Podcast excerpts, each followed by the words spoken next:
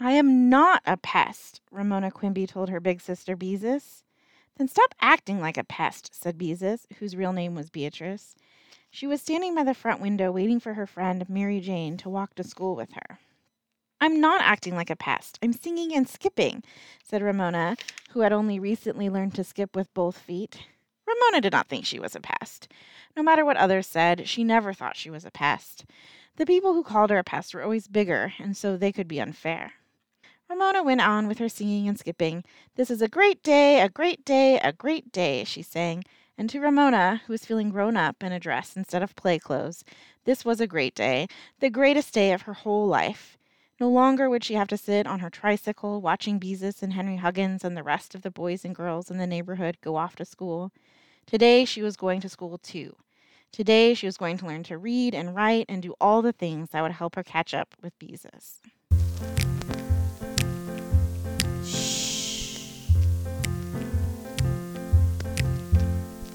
Your shelf for mine, talking sophisticated topics all the time. Your shelf for mine, a kick back, relax, crack a book, unwind at your shelf for mine. Your shelf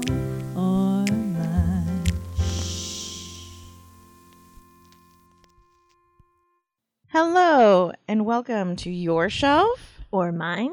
Or mine? or mine. I'm Becky Standel, Youth Services Librarian at the Longview Public Library. I'm Joanne Dallas. I'm a clerk at the Longview Public Library. Uh, I'm Austin Brigden, Administrative Assistant at the Longview Public Library. And I'm Jacob Collins, Library Technician at the Longview Public Library. Welcome, everybody. We have a big crew today. We're talking about Beverly Cleary. Before we get started talking about Beverly Cleary, I thought since we had Joanna Jacob on the line, they could talk to us a little bit about the graduate school project that they've been doing at the library. Okay, so uh, both Jacob and I are students at the University of Washington iSchool, which is the library program there. We're in our final year, and we had to do a capstone project. And our capstone project is called Story Walks. And it's basically a picture book that's been taken apart, put on some stands, and then you walk the trail to read the story as you go. So we did one at Lake Sacagawea. It was called Fatima's Great Outdoors by Ambreen Tariq.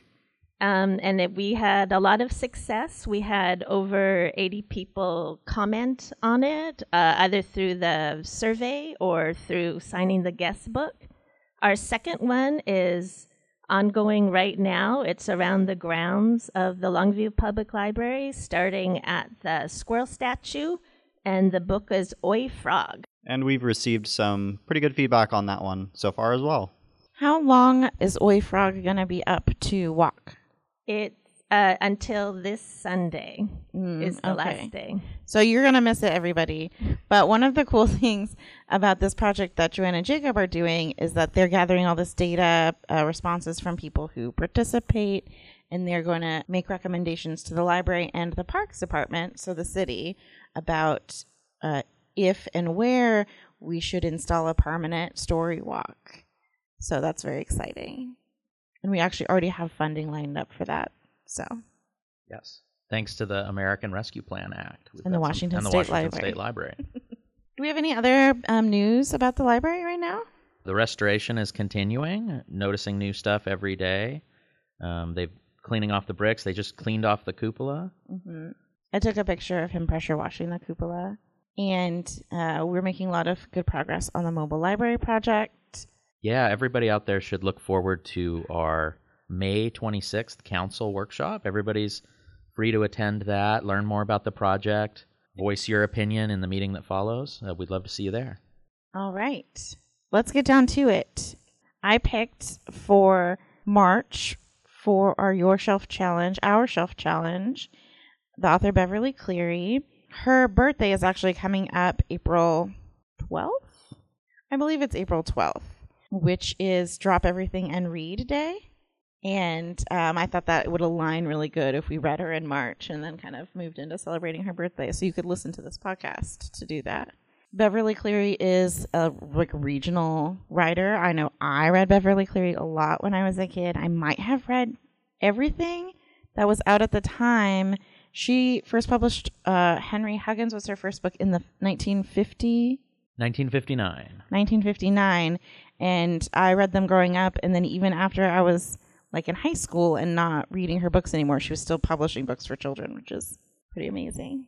So that is my background with Beverly Cleary. Also, I had had the Oregon Art Beats program on OPB did a special on Beverly Cleary to celebrate her 100th birthday a few years ago and I have a friend who edited that show so that, that's also why I wanted to talk about it. Um, I I didn't read her growing up. I'm not from this area, but I know that she was still popular in Canada. Um, I don't know. I might had a single mom and she had four kids, so it wasn't her fault. But I did discover her later in life when I was reading to my kids. So I think I read I read Ramona the Pest. I might have read them a few more. And then they wanted to move on to other things, but I checked all the Ramona books out from the library and I finished reading them on my own.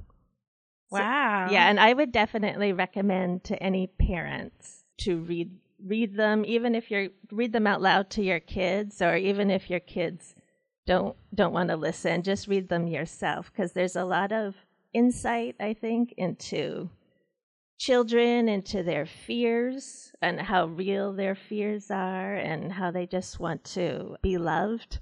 So it's a good reminder, I think, for parents. Yeah, that's really struck me rereading the books about how like close she is to like the emotional I don't know, landscape of being a very small child.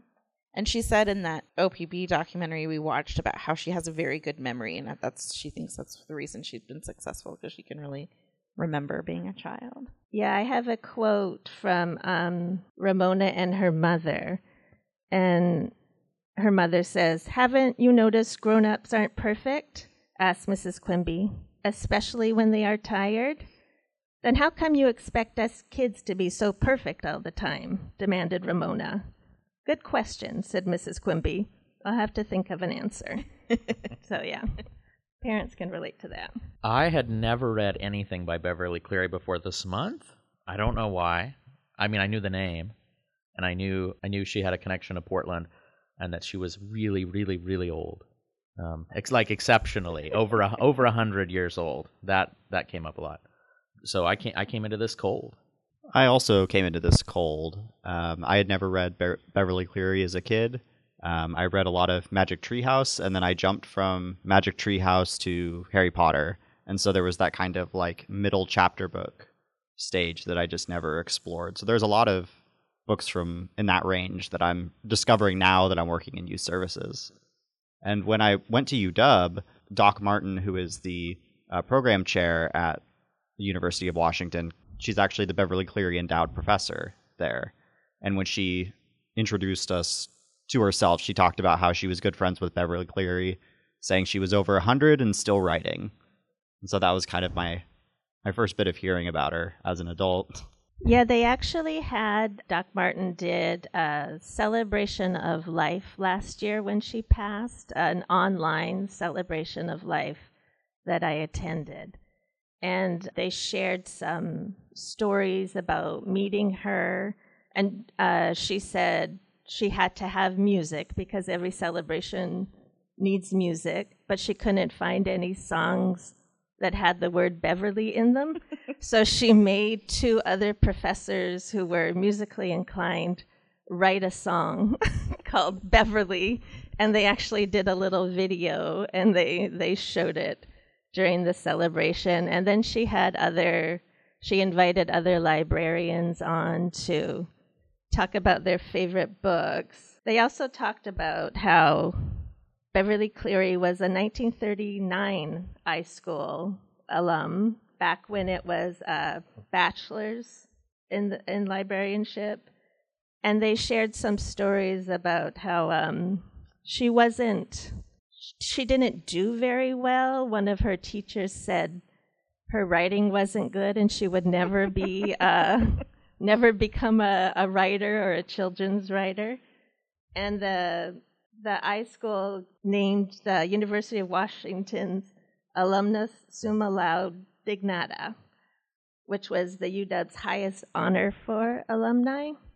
And the one stipulation they usually give when they give an alum an honor was they have to come in person to receive it.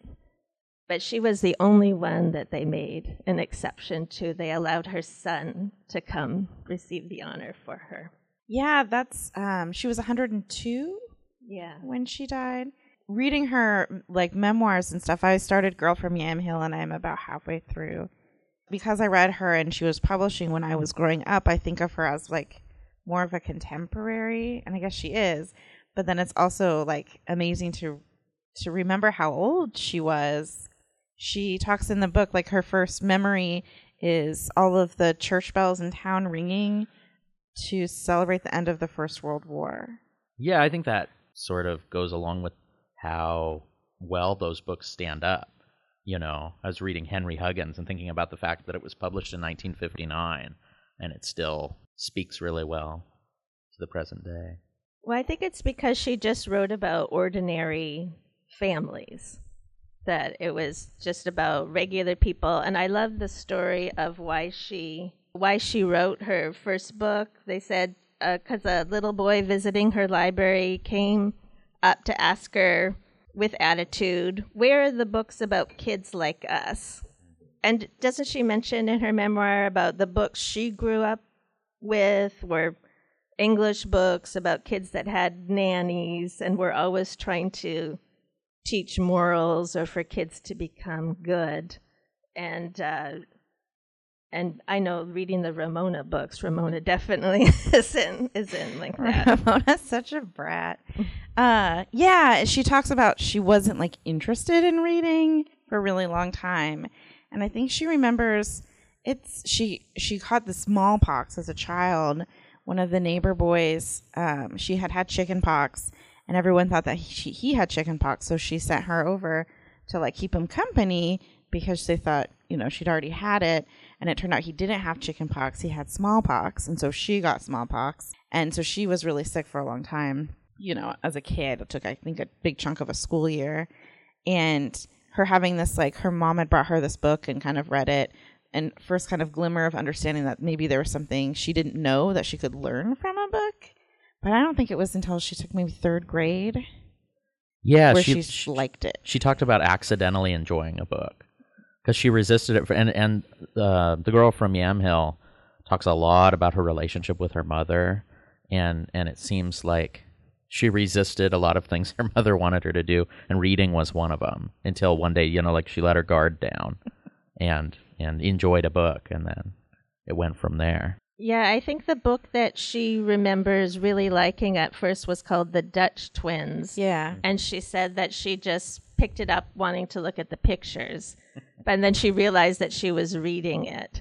And I just think that uh, really enforces to me how important it is to have kids pick their reading material because they're going to want to read it, and that's a, that's how they practice. Yeah, and to let them look at pictures. She talks in her memoir too about like really liking the funny pages. And there's this part where she is going to like a concert because her dad had worked security at this dance hall. Um, and sitting there, her mom on a Saturday night, her mom had picked up the Sunday paper and feeling like she had a glimpse into the future and she would know what like the Katzenjammer kids did before everybody else did. But that she really liked reading the comics. And it made me think, oh, if if she was a kid now, she'd have so many comics to read. Graphic novels. Yeah. yeah. Do you guys want to start talking about her books? Do we have more things to say about Beverly Cleary? Um, I, I can share when uh, Doc Martin visited her, and this is on the the iSchool's website, so I felt fine sharing it. She she uh, said uh, two days after I started my job as the Beverly Cleary Professor for Children and Youth Services in the fall of 2016, a bunch of them went down to visit her on Carmel by the Sea in her assisted living facility And she said, What struck me most was her humility, and that despite being a cent- centenarian, Mrs. Cleary had strong opinions about things and conveyed her feelings with clarity and conviction. While she could surely have had fancy furniture befitting a famous author, Mrs. Cleary greeted us from her well loved, well worn, comfy yellow chair, in which she wrote many of her stories. I thought that was really neat to learn that she was very down to earth. Mm-hmm. Yeah, I really would recommend that. It's on Oregon Art Beat. There's like a link in the Beanstack Challenge, so you can just watch it on the OPB website. It's like a half hour long, and they they do talk to her a little bit, and you kind of see that. Made me think of that visual from the show. And Doc Martin also shared that she asked her um, if, when she was writing, if she would give it to any of her peers to read and edit. And she said no. She said she did it the first time once, and it was so clear that she wrote way better than any of her peers. So she didn't want to spark feelings of envy. So she said she only let her husband read her manuscripts before she sent them off. And that she never had a manuscript rejected. No, Wow, yeah. I remember. No, it was in that documentary. Yeah. She's talking about. Oh, I wrote Henry Huggins, and so you know, I put it in an envelope and just mailed it to to this publisher. Yeah, and then she's like, and I thought probably six weeks back I'd hear, you know, I would either be looking for my manuscript being returned in a big envelope or I'd have an acceptance letter. She's like, and then I got an acceptance. Yeah. Whoa, the first try. Yeah, and there was an editor on that documentary who talked about how rare it is for them to get a manuscript like that or to have an author whose first book comes in whole and and gets accepted right away. I was surprised to to uh, I think of her so much as an Oregon writer and she's so identified with Portland to think you know she really spent most of her life in California most of her long long life in California. She left Oregon when she was 18. But the last book I read uh, Dear Mr. Henshaw was very California. So I thought that was interesting. Yeah. That documentary also talks about this group of fans, including Eric Kimmel, who is an author himself, who fundraised in the mid 90s to put that Beverly Cleary sculpture garden in um, her neighborhood on Klickitat Street, where she grew up and where all the Ramona books are set. It was so sweet. They like they did they did different kinds of fundraising. They did like penny jars in the children's section of libraries, and kids would put their change in, and then the libraries would like write checks to this Friends of Ramona and Beezus mm-hmm. or Friends of Ramona and Henry fund, and they did it. That's Yeah. pretty sweet. Yeah. really cute. I'd like, I've never been there. It's at Grant Park. Yeah, There's supposed to be a book that's a walking tour of all the all the places that she mentions in her Yeah. books are the names and you can go by her house. I guess that she lived on. Mhm. Was it Klickitat? I think actually Street. she lived on she lived on a different street, but she liked the sound of Klickitat. She said in the documentary that it sounded like knitting needles to her. yeah. So she, but she lived like on a street close to Klickitat. Yeah, I always always wanted to do that walking tour. Yeah, maybe too. they'll bring it back now post pandemic.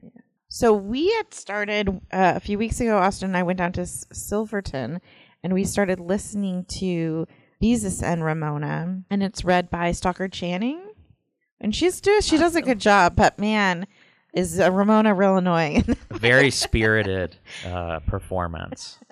she does like a Ramona voice. It's like I couldn't do it. Yes, you we did it for a while. No, I couldn't. I couldn't. We I- listened for a while, and then it was like, And I felt so like I think when I was a kid and I read them, I was like, "Oh, Beezus is such like a wet blanket."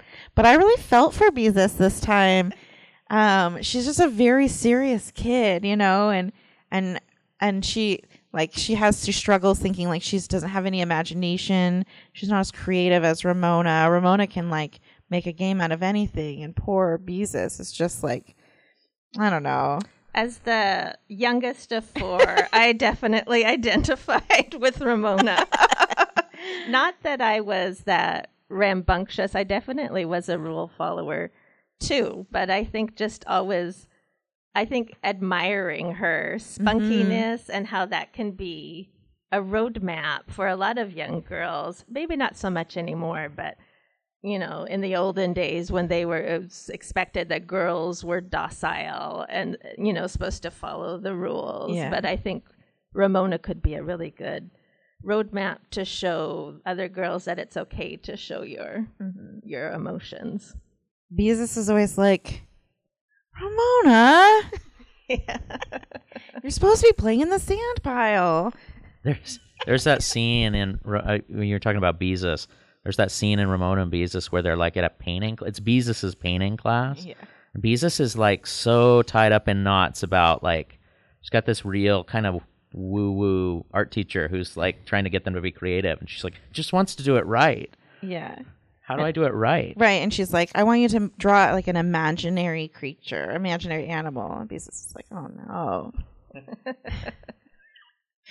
I liked how curious about the world Ramona was, and I think she could have been uh, a scientist when she grew up, or like some of the STEM occupations, because she liked to see what happened. You know, like when she squeezed out all the toothpaste from the toothpaste tube, or when she pulled the boing boing curls, or wiped her chalk hands on the cat or when blowing bubbles in the lemonade, just about the boing boing curls. I always wanted curly hair when I grew up, but my daughter has curly hair. When I was reading these books, I would constantly pull her curls. Austin has boing boing yeah, curls. he does. Yeah, Yeah, and she's so like not like grossed out by anything. yeah. Like they're in in uh Ramona the Pest, where she decides she's gonna like marry Henry Huggins. She gets like this worm ring. Right. Like and every day she'd pick like a worm out of a puddle and like make a ring out of it until it died.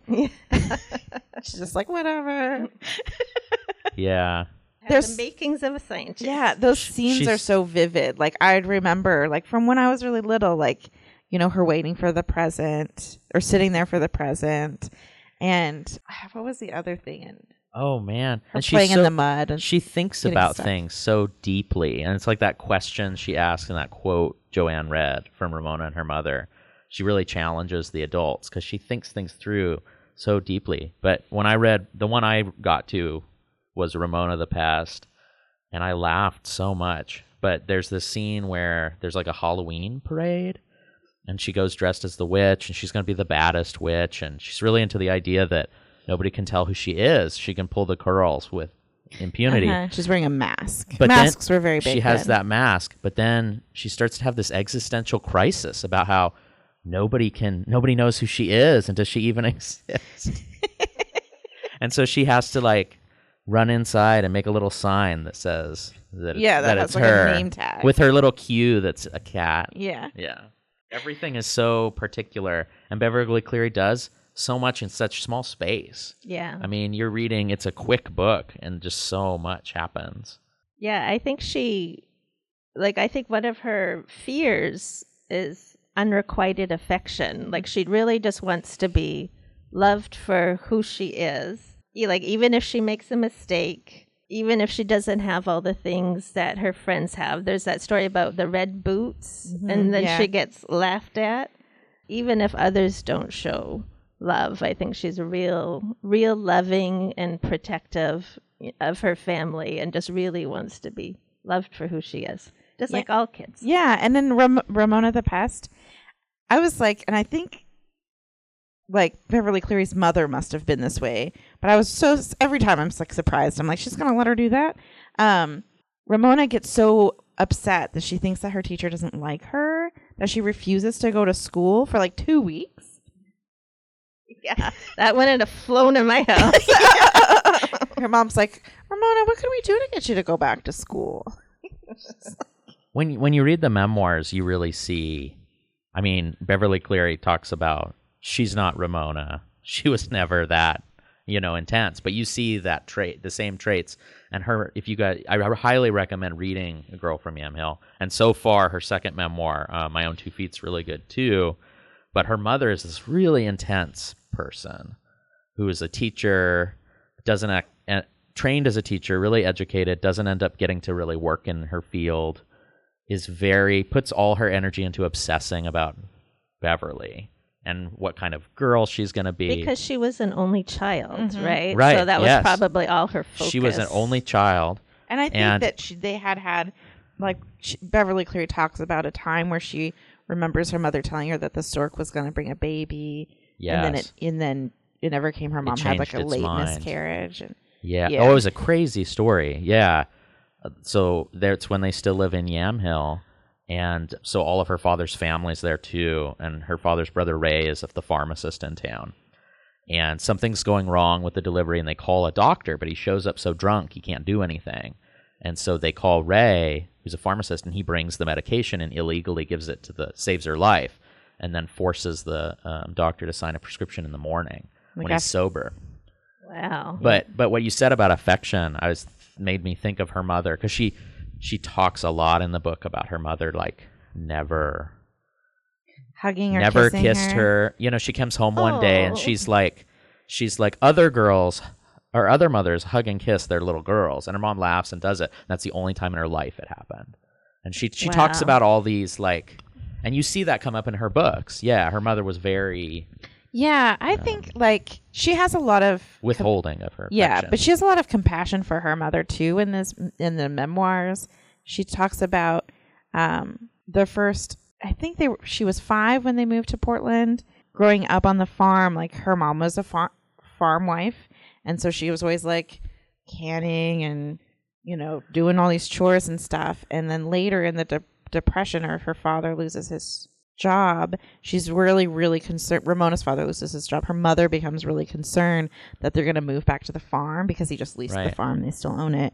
And uh, she confesses to Beverly that she felt like a slave living there and she would never wants to go back. And she's so worried about it. yeah. And I feel like her mother was probably the kind of person who, in the time that they lived, didn't have the kinds of options that she really would have, you know, needed or enjoyed to have like a more, you know, more happy No. life.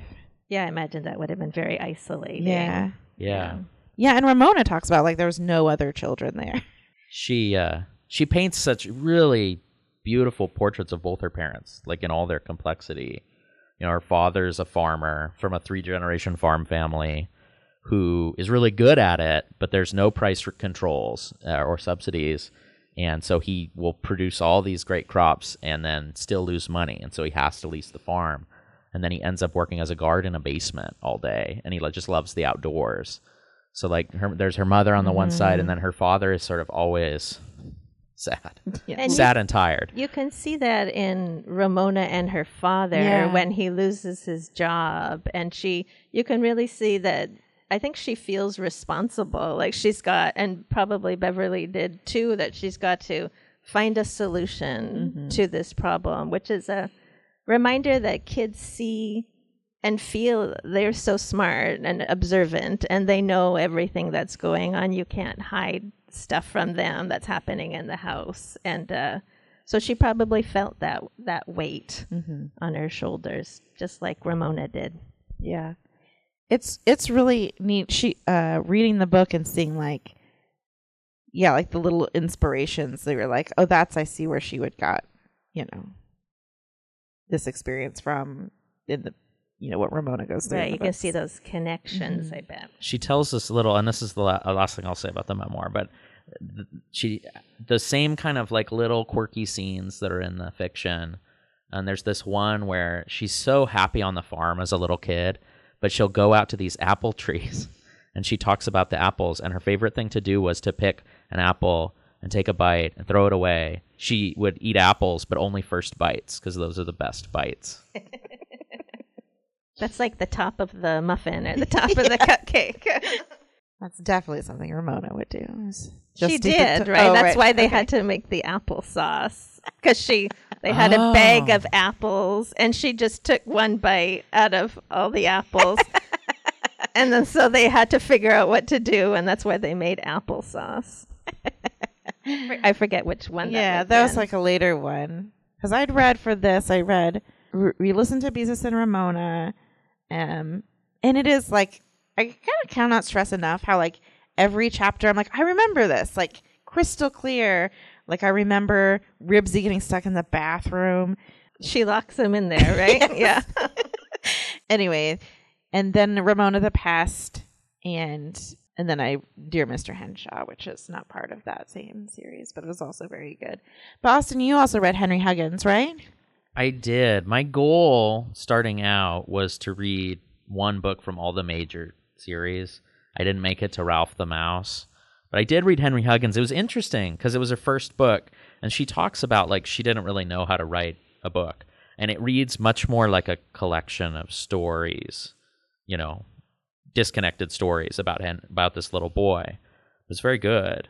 But you, I could see. I so I read Henry Huggins, and then I read Ramona the Pest, and you could really see how she, how much better she'd gotten in that, those ten years between when Henry Huggins came out and Ramona the Pest. But still, it's it's it's a really good.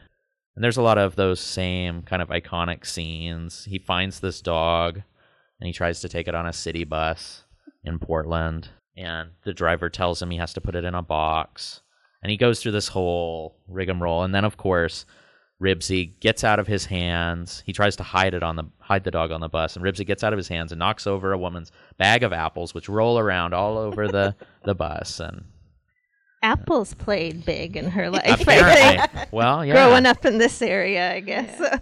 yeah. So I'm curious. I'd be curious to read some more Henry books and see how they are, what mm-hmm. they're like. She writes. I think there's like a little.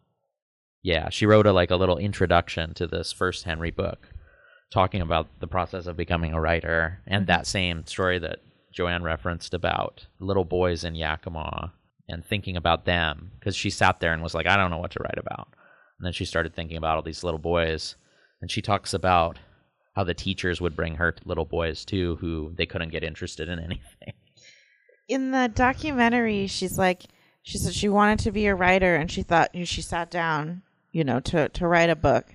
She's like, I thought I would write a story about like a accomplished uh, young woman, you know, and she just ended up writing about a kid. And she tells this other story too laughed at herself. that contributed to her her sort of her idea about the state of children's literature, where she was like, it was after she left Yakima, and she was working the Christmas rush at a bookstore, and uh, and they were supposed to hand sell these children's books, and she started reading them. She was like, these are terrible.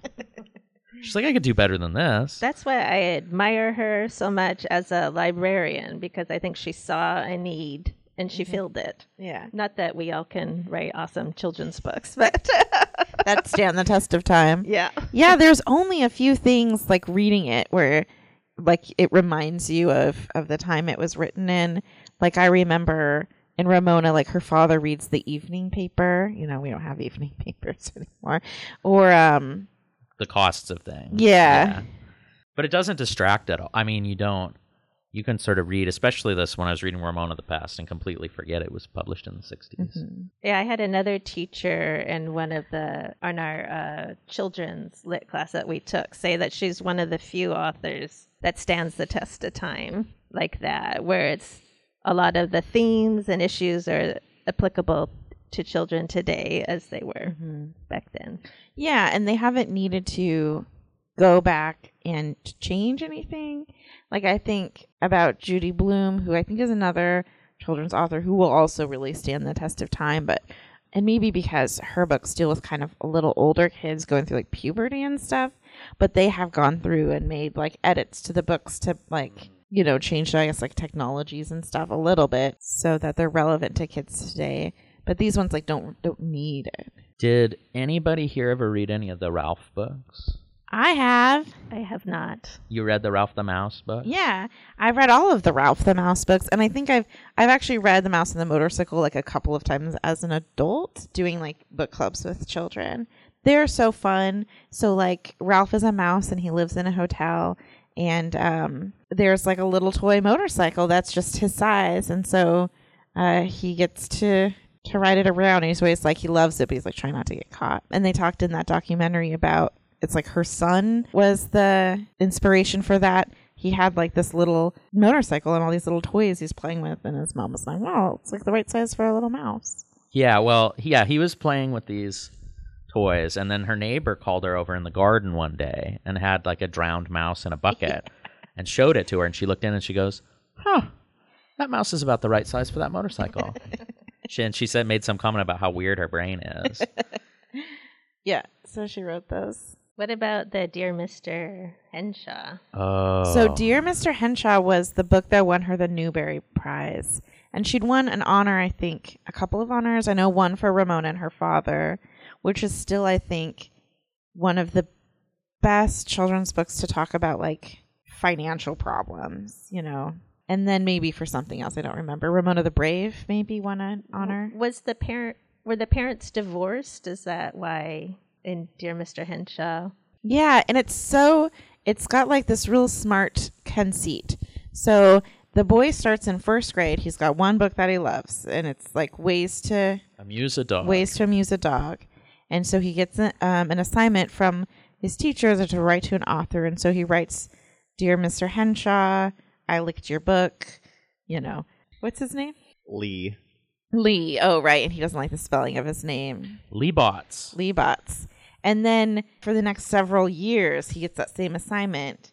And so he just writes the same author. He just reads the same book over and over. And so the first few letters are big gaps between them where he's writing him. And then at one point, they're supposed to do an author report. And I'm sure this is based off letters Beverly Cleary got from her readers. But he sent a bit the list, big long list of stuff he's supposed to find out about the author. Just sent the questions to him, and uh, the response came with a list of his own questions for Leigh to answer.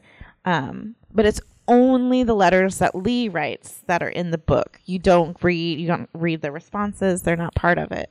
So it's it's really Yeah. neat to see him like grow up and also like grow as a writer because that's part of the story.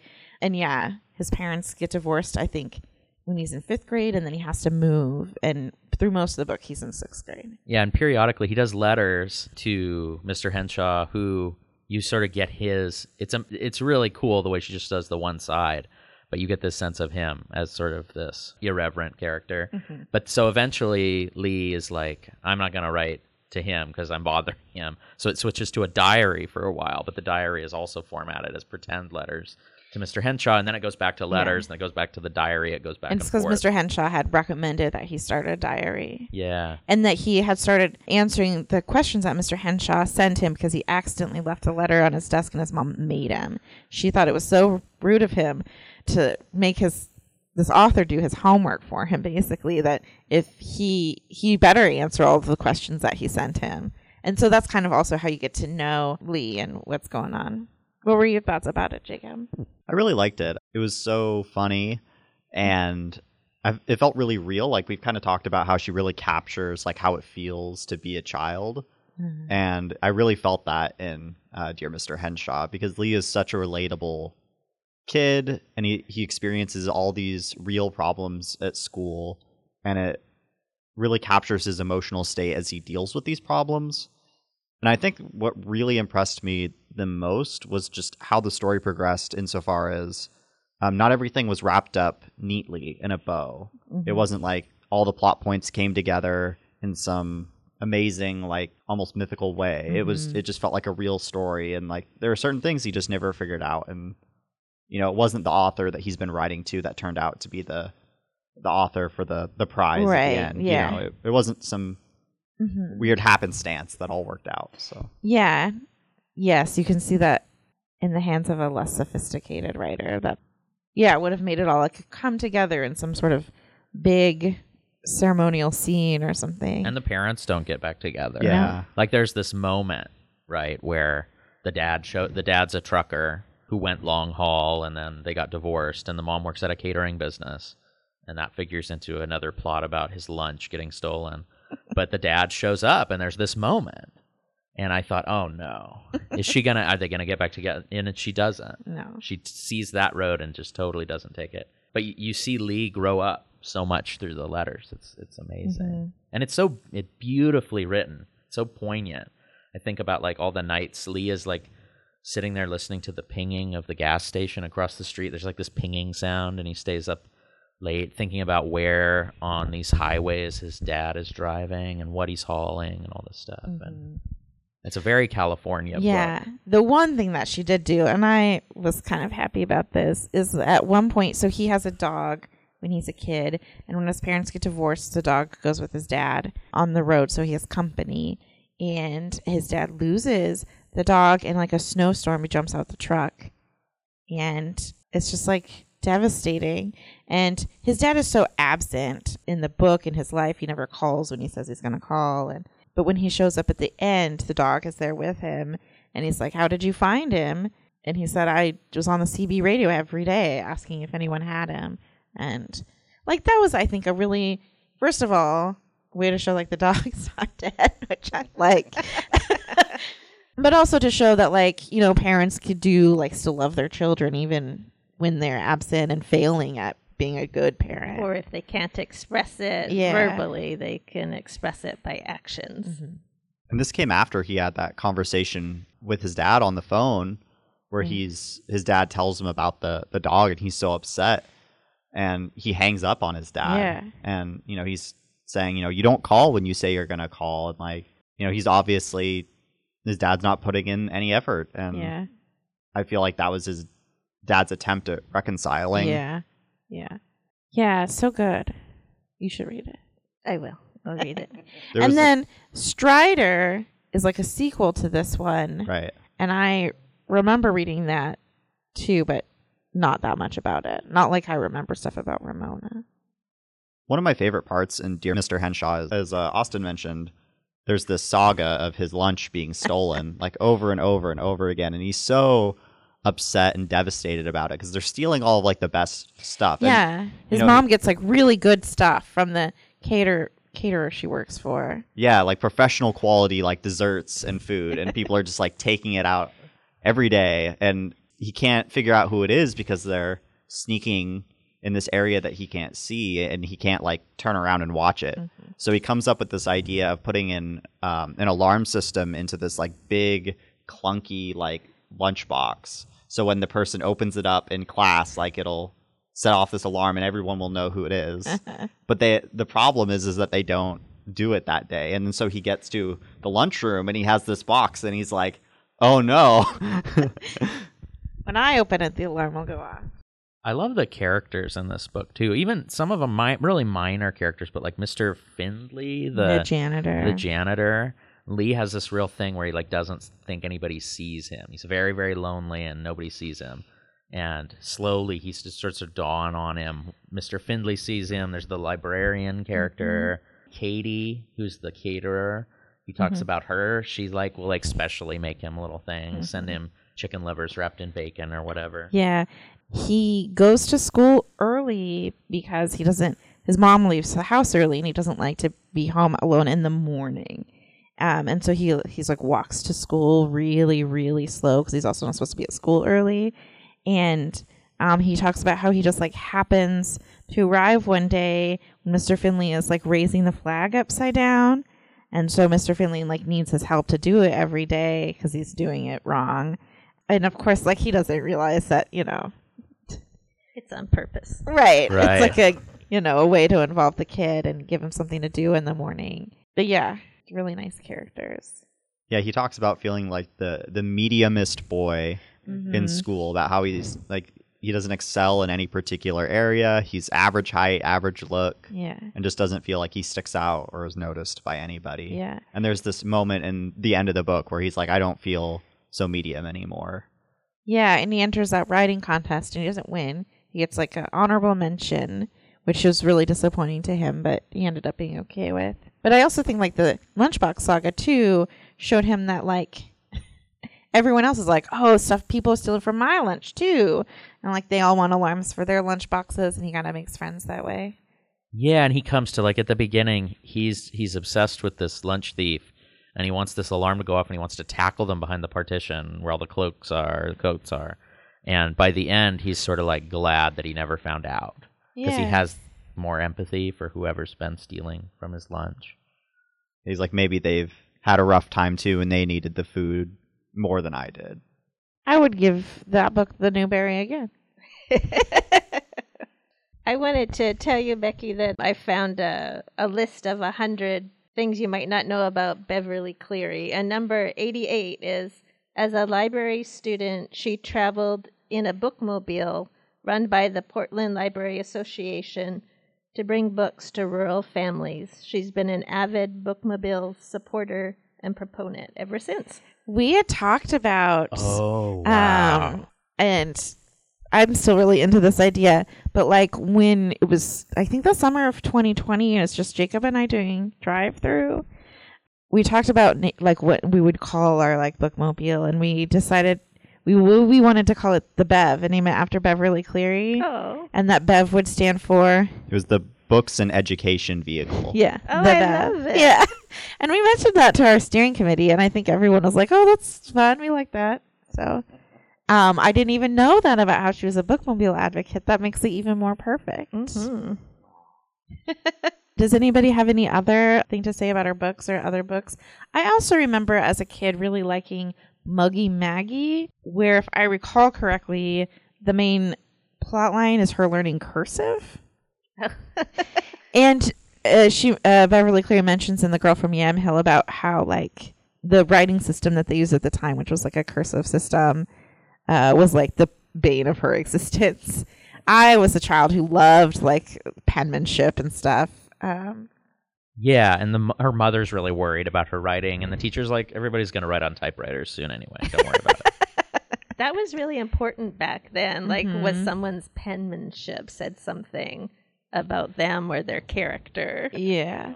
and they don't even teach it anymore now. So, I grew up being left-handed, and so it was my penmanship was kind of sloppy because no one in my family or any of my teachers were ever left-handed, Uh huh. and so like it was really hard for me to like mimic everything, and so it was like I was just had sloppy penmanship, and I just wrote in my own way, Uh-huh. and then I learned cursive, and that was a monster.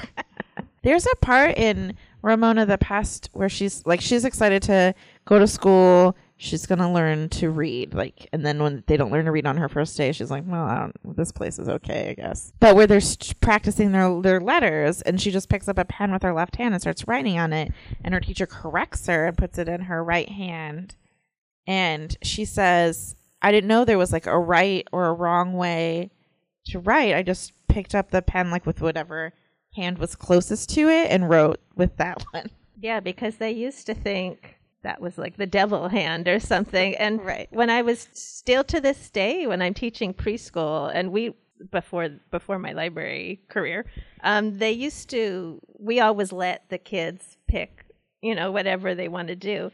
But there was still parents that would take it out of their left hand Uh huh. and put it in their right hand to yeah. Hold it the right way. I remember in first grade. So I write with like the pencil or pen resting on my ring finger of my right hand, and my first grade teacher being like so insistent that I hold my pencil like a different way, and then having like a conference with my mom, and my mom was like, "What does it matter?"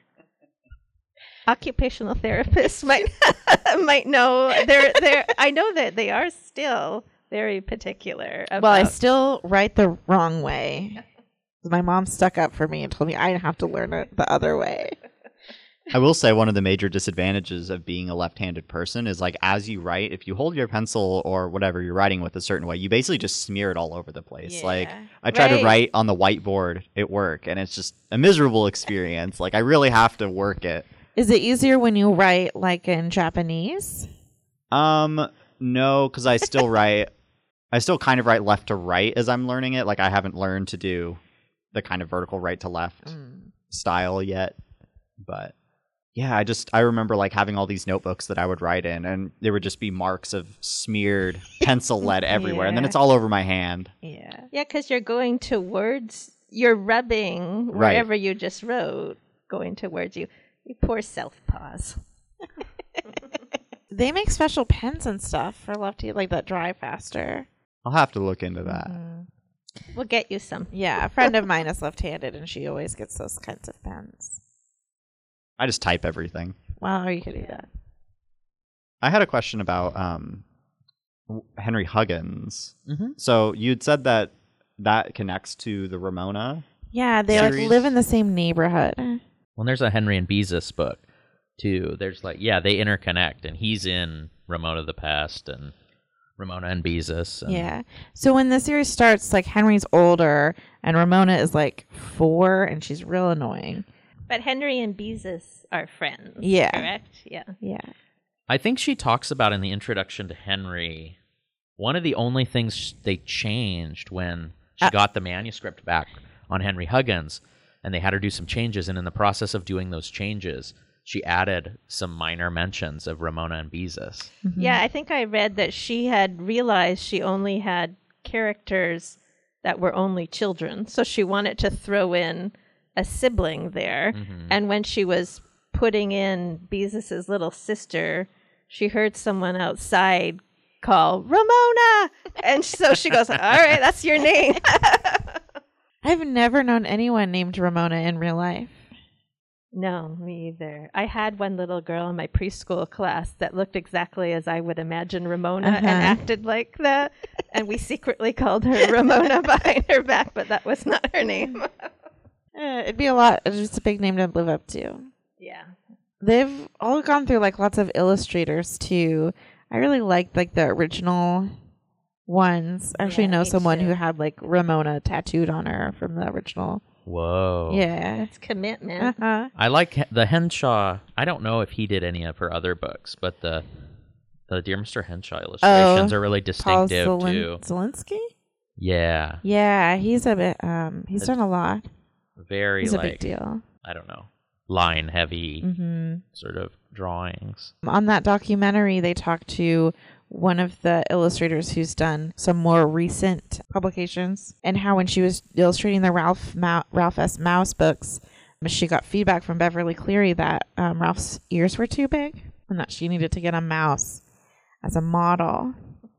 So she did, and I think they found a mouse like outside, On the sidewalk. like a baby mouse, and so she like scooped it up and put it in a cage and like raised it, and it just sat on her desk the whole time she was illustrating the Ralph S. Mouse books. They need an exterminator neighborhood.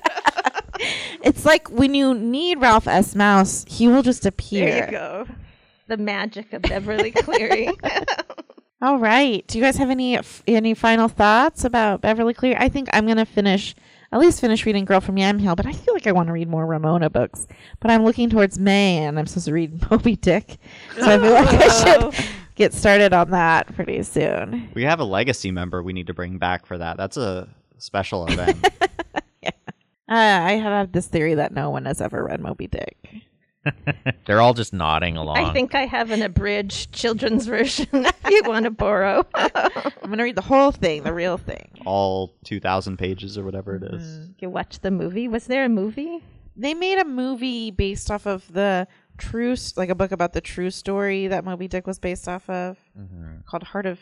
Heart of the sea, or sea. In the Heart of the mm. Sea. Yeah, I mean, I'm sure there's probably older Moby Dick movies too. I'm definitely going to finish my own two feet. I'm really interested to. I liked the girl from Yamhill, and there's a lot of stuff that's going to happen in this. She she just got to California to go to the community college with her a bit more freewheeling aunt and uncle, and so this is going to cover you know library school and her getting married and her starting to write. So I'm excited. Yeah, I want to do the memoirs. I've had Girl from Yamhill for a long time, and it gets putting off since I've been in school. But uh, yeah, after I graduate.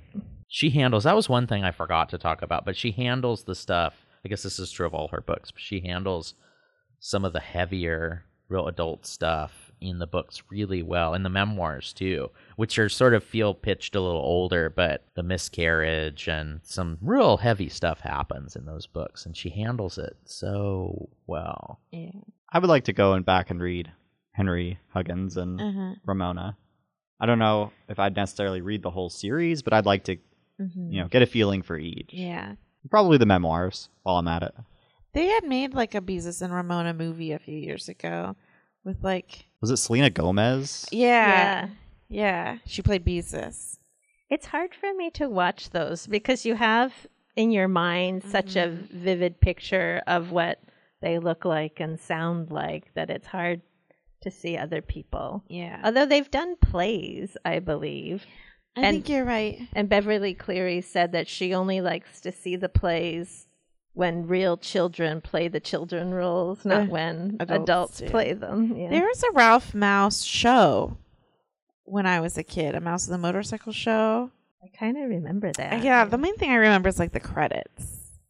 That's a funny thing to remember. Because it's like the mouse. Like, Oh yeah. yeah. Hmm, I'm gonna look that up. Well, thanks everybody for coming on talking about Beverly Cleary. This has been really fun. Mhm. Thanks for having me. Yeah. Yeah. So next month is April, and we're gonna be reading David Rakoff. David Rakoff. We're going to be focused on poetry. It's National Poetry Month. We're reading David Rakoff, who wrote a lot of fiction in verse. He was and and sort of humorous essays. He he was a big contributor to This American Life and NPR and stuff. So I think it'll be a little bit of a lighter reading schedule before we embark on Moby Dick. All right. Thanks everybody. Uh, you've been listening to your shelf. Or mine. or mine. Or mine. I'm Becky. I'm Joanne. I'm Austin. And I'm Jacob. Bye. Bye. Bye. Support for Your Shelf or Mine comes from the Friends of the Longview Public Library, the Longview Library Foundation, and listeners like you. Your Shelf Mine jingle is written and performed by Meaghan McElderry from A Song for You. Find Meaghan online at reverbnation.com slash Meaghan McElderry. That's M-E-A-G-H-A-N M-C-E-L-D-E-R-R-Y. reverbnation.com slash Meaghan McElderry.